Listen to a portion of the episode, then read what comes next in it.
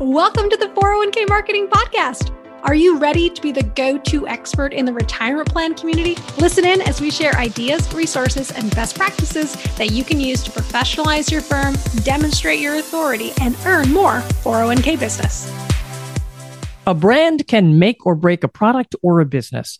And Rebecca Hourihan has seen that happen in a very competitive marketplace. I'm Patrice Sikora. Rebecca, tell us about the power of brand. Patrice, always so happy to connect with you and talk on the podcast today. So the power of brand.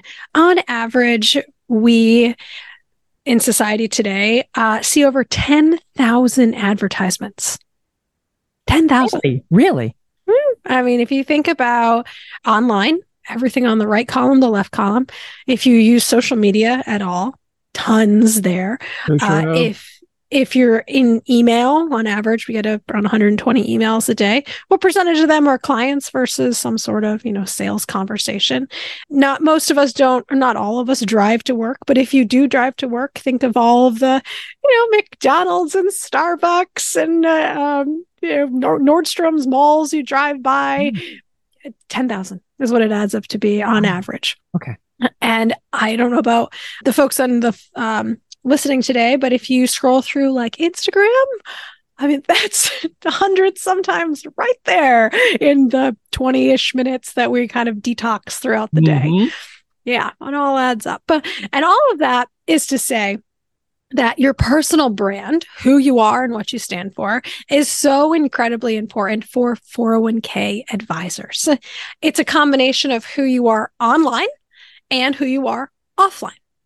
Online means when someone looks you up in advance of a meeting. 86% of folks are going to Google you before saying yes to that meeting. What are they going to find? We want to make sure that when they click on your LinkedIn profile, that it's beautiful, that it showcases your expertise, your deep experience working with retirement plans, and it showcases you as the professional that you are. Your personal brand also should be consistent. It should be authentic. It should feel like you. So, if you go to client meetings and you're wearing a suit and tie, then your LinkedIn profile headshot should have you in a suit and tie. Mm-hmm. Now, if you heard that and said, that's not me, then your LinkedIn profile should have what you would typically wear to that client meeting. A lot of us post-pandemic have kind of loosened up the tie, if you know what I mean, and we're more business casual. So get a new headshot, post that one on your LinkedIn profile, repeat that same picture on your biography, and create digital alignment. The two of those together. So when someone clicks on your LinkedIn profile and then they happen to click on your biography, it's the same picture. That creates visual consistency and that creates trust. And we'll get to that consistency in a minute, but you kind of outlined a personal brand. What about the corporate brand, the company brand? So the company brand, and this one is a little bit more complex to explain, but the company brand kind of from a just bare bones, it includes the company's logo, tagline, websites, marketing material, customer service, and any other kind of interactions that are expectations of that organization. And I'm going to lean heavily here on website. Your company's website should always be professional, explain what you do, beautifully done. Because again, folks are going to look you up online. And a lot of times the first place they're going to click is your website. Also, it's a promise. Your company brand is actually a promise to your stakeholders, your clients, you, if you are an employee or a leader within that company, and the general public. It's your reputation, online and offline reputation. And then your company's brand also includes your values, your mission prop, your culture, and then, of course, the products and services that you offer in the marketplace. So your fiduciary services, 321 co-fiduciary, 338 investment management. If you do any investment management services, if you do any sort of financial wellness programs, education or advice, all of that combined into the marketplace. It is the reputation, visual identity, and trustworthiness of your company together to create your company's brand. That's tough to get across in a website. It is.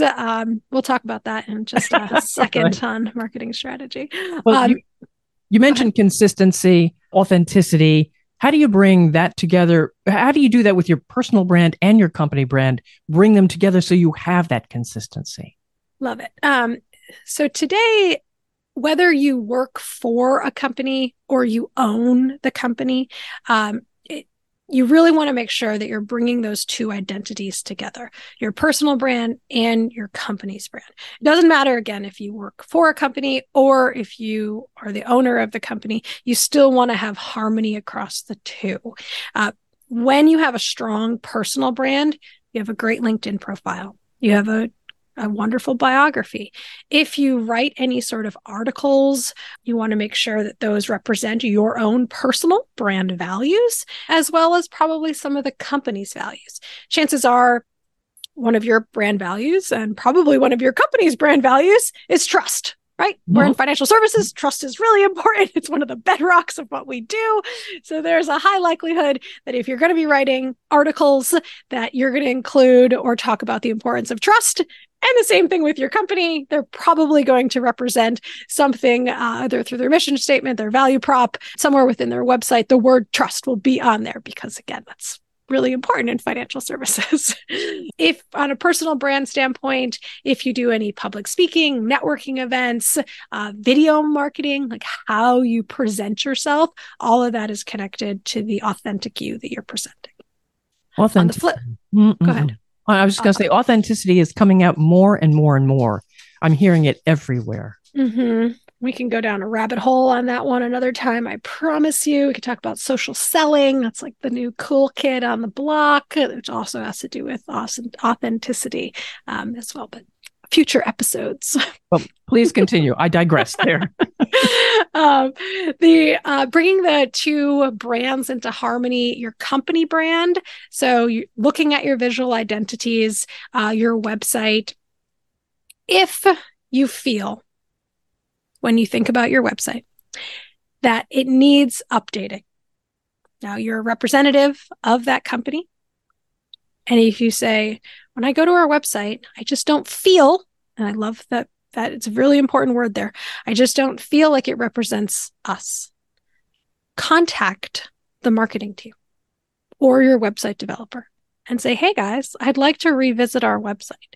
I want to bring it into the modern day where it's really representing our brand.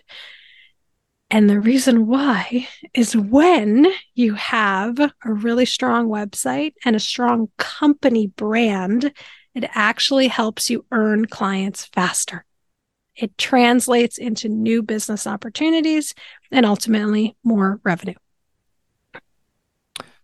Marketing, you mentioned. Talk to me about marketing and strategy. So what is marketing strategy?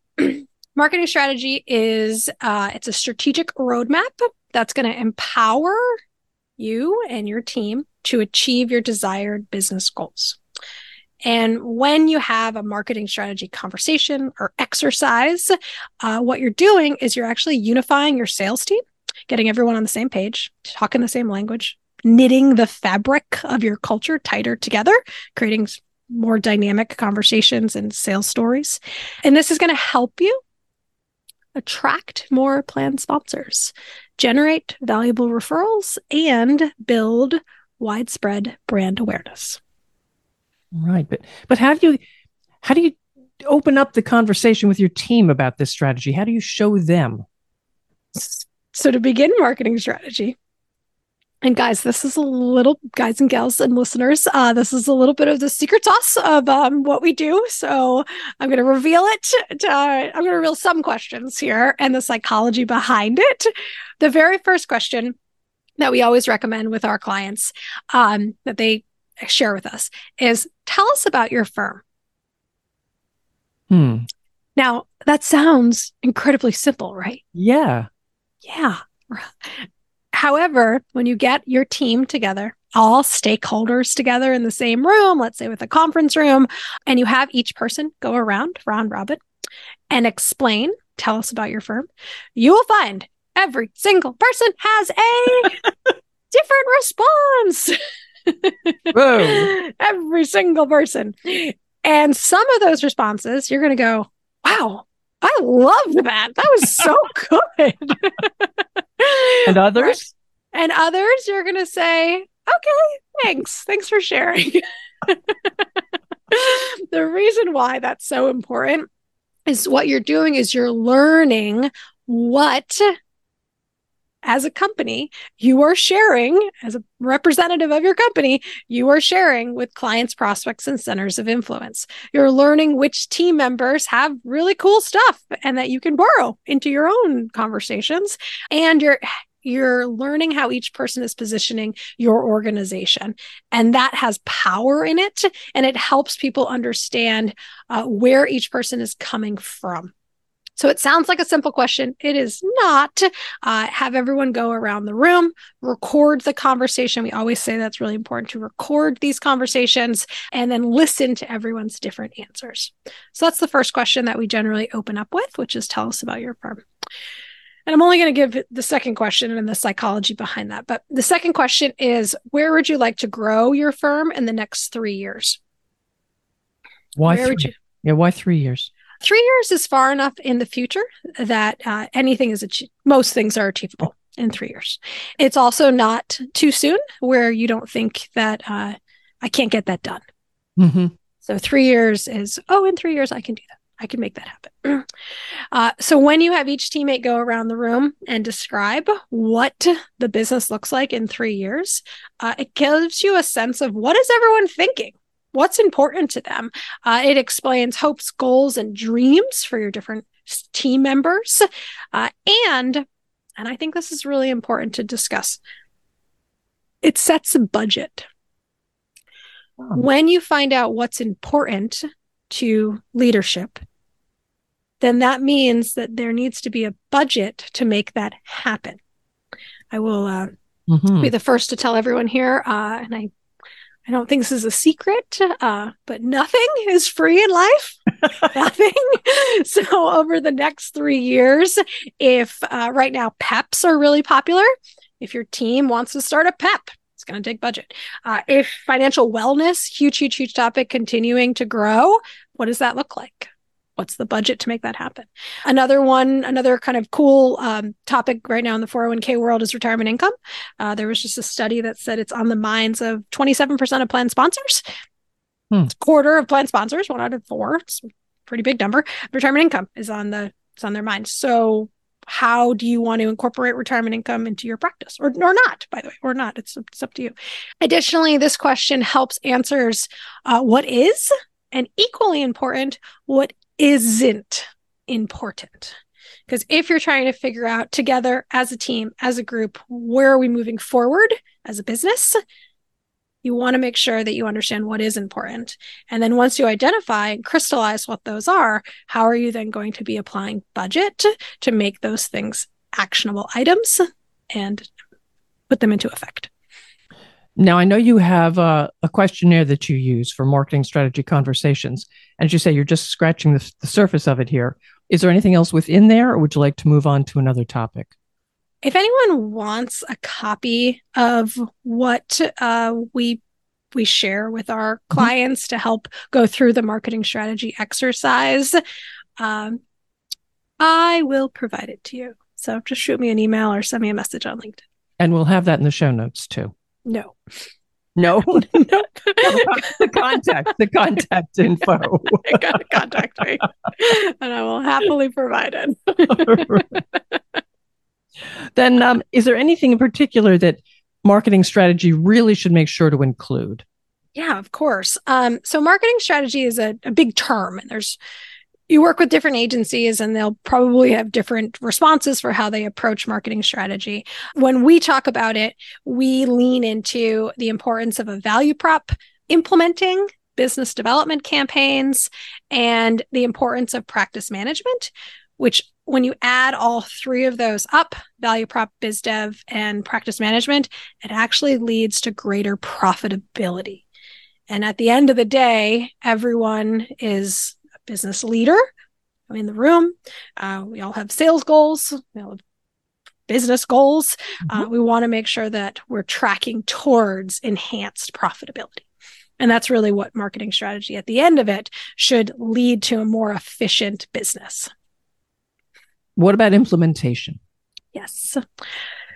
So, mentioned today, we have 10,000 advertisements that everyone sees. Mm-hmm. As a retirement plan advisor, how are you rising above the noise to stand out?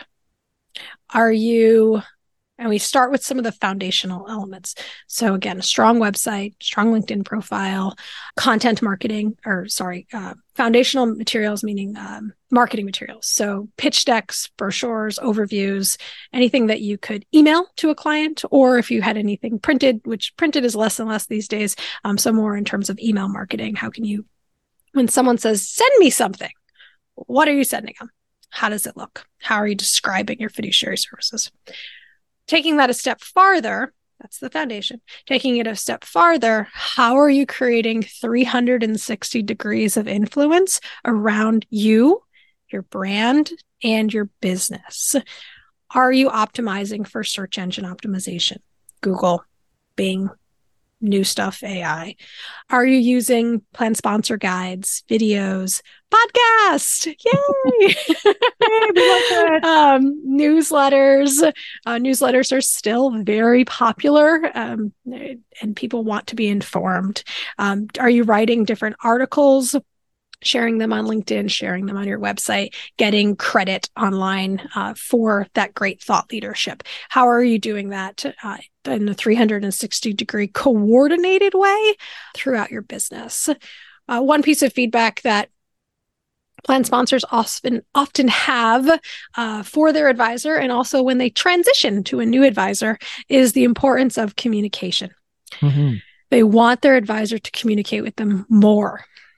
Now, when we've asked our retirement plan clients how frequently they want to communicate with their clients, they generally say once a month. Two studies came out, one from Charles Schwab, one from Michael Kitces. They polled clients and they said, how often do you want to hear from your advisor? And the clients resoundingly said, once a month, once a week, once a week. So we ask that our clients think about that and put them together and communicate with your clients in a minimum of twice a month or every 2 weeks. Okay. That doesn't make you, I guess it keeps you front of mind, but doesn't make you a pest. Mm-hmm. Yep. If anyone needs help, shameless plug, with content marketing, we do offer that for our clients through our membership program. All right. Then wrap up for me how a business benefits from your marketing strategy exercise. Awesome. When you've figured out what your goals are, your 3-year plan, you start to understand how you're going to put together a roadmap to achieve it. That in and of itself is a huge success. When you get your team talking together, you're knitting the fabric of your organization tighter, which is going to make your sales stories, your conversations more organic, more consistent, and that's going to help build your company's personal brand because your mission, your values are all aligned. That's going to actually help you earn more clients faster, generate more referrals, and that's going to bring in more business. When you do business development campaigns and you're consistently in front of your clients, your prospects, and your centers of influence, what happens is your clients are happy. Happy clients, retention clients. Most of our planned business today is pretty sticky to begin with. But when you notch up the happiness level and everyone's like thinking about you and the great work, you're going to generate more referrals. Also, when centers of influence are on your different campaigns, they are also going to say, oh, right, I need to introduce this wonderful 401k advisor with this business owner. They can help each other. And then you're also creating doubt in the minds of your prospects. They're going, my advisor doesn't do this. Should my advisor do this?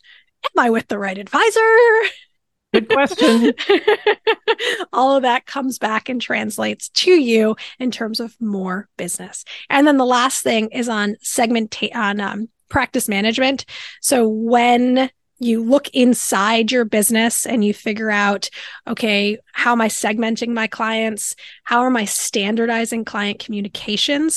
So that way you have scalability in your practice, which scalability leads to more efficiencies. Efficiency leads to more profitability.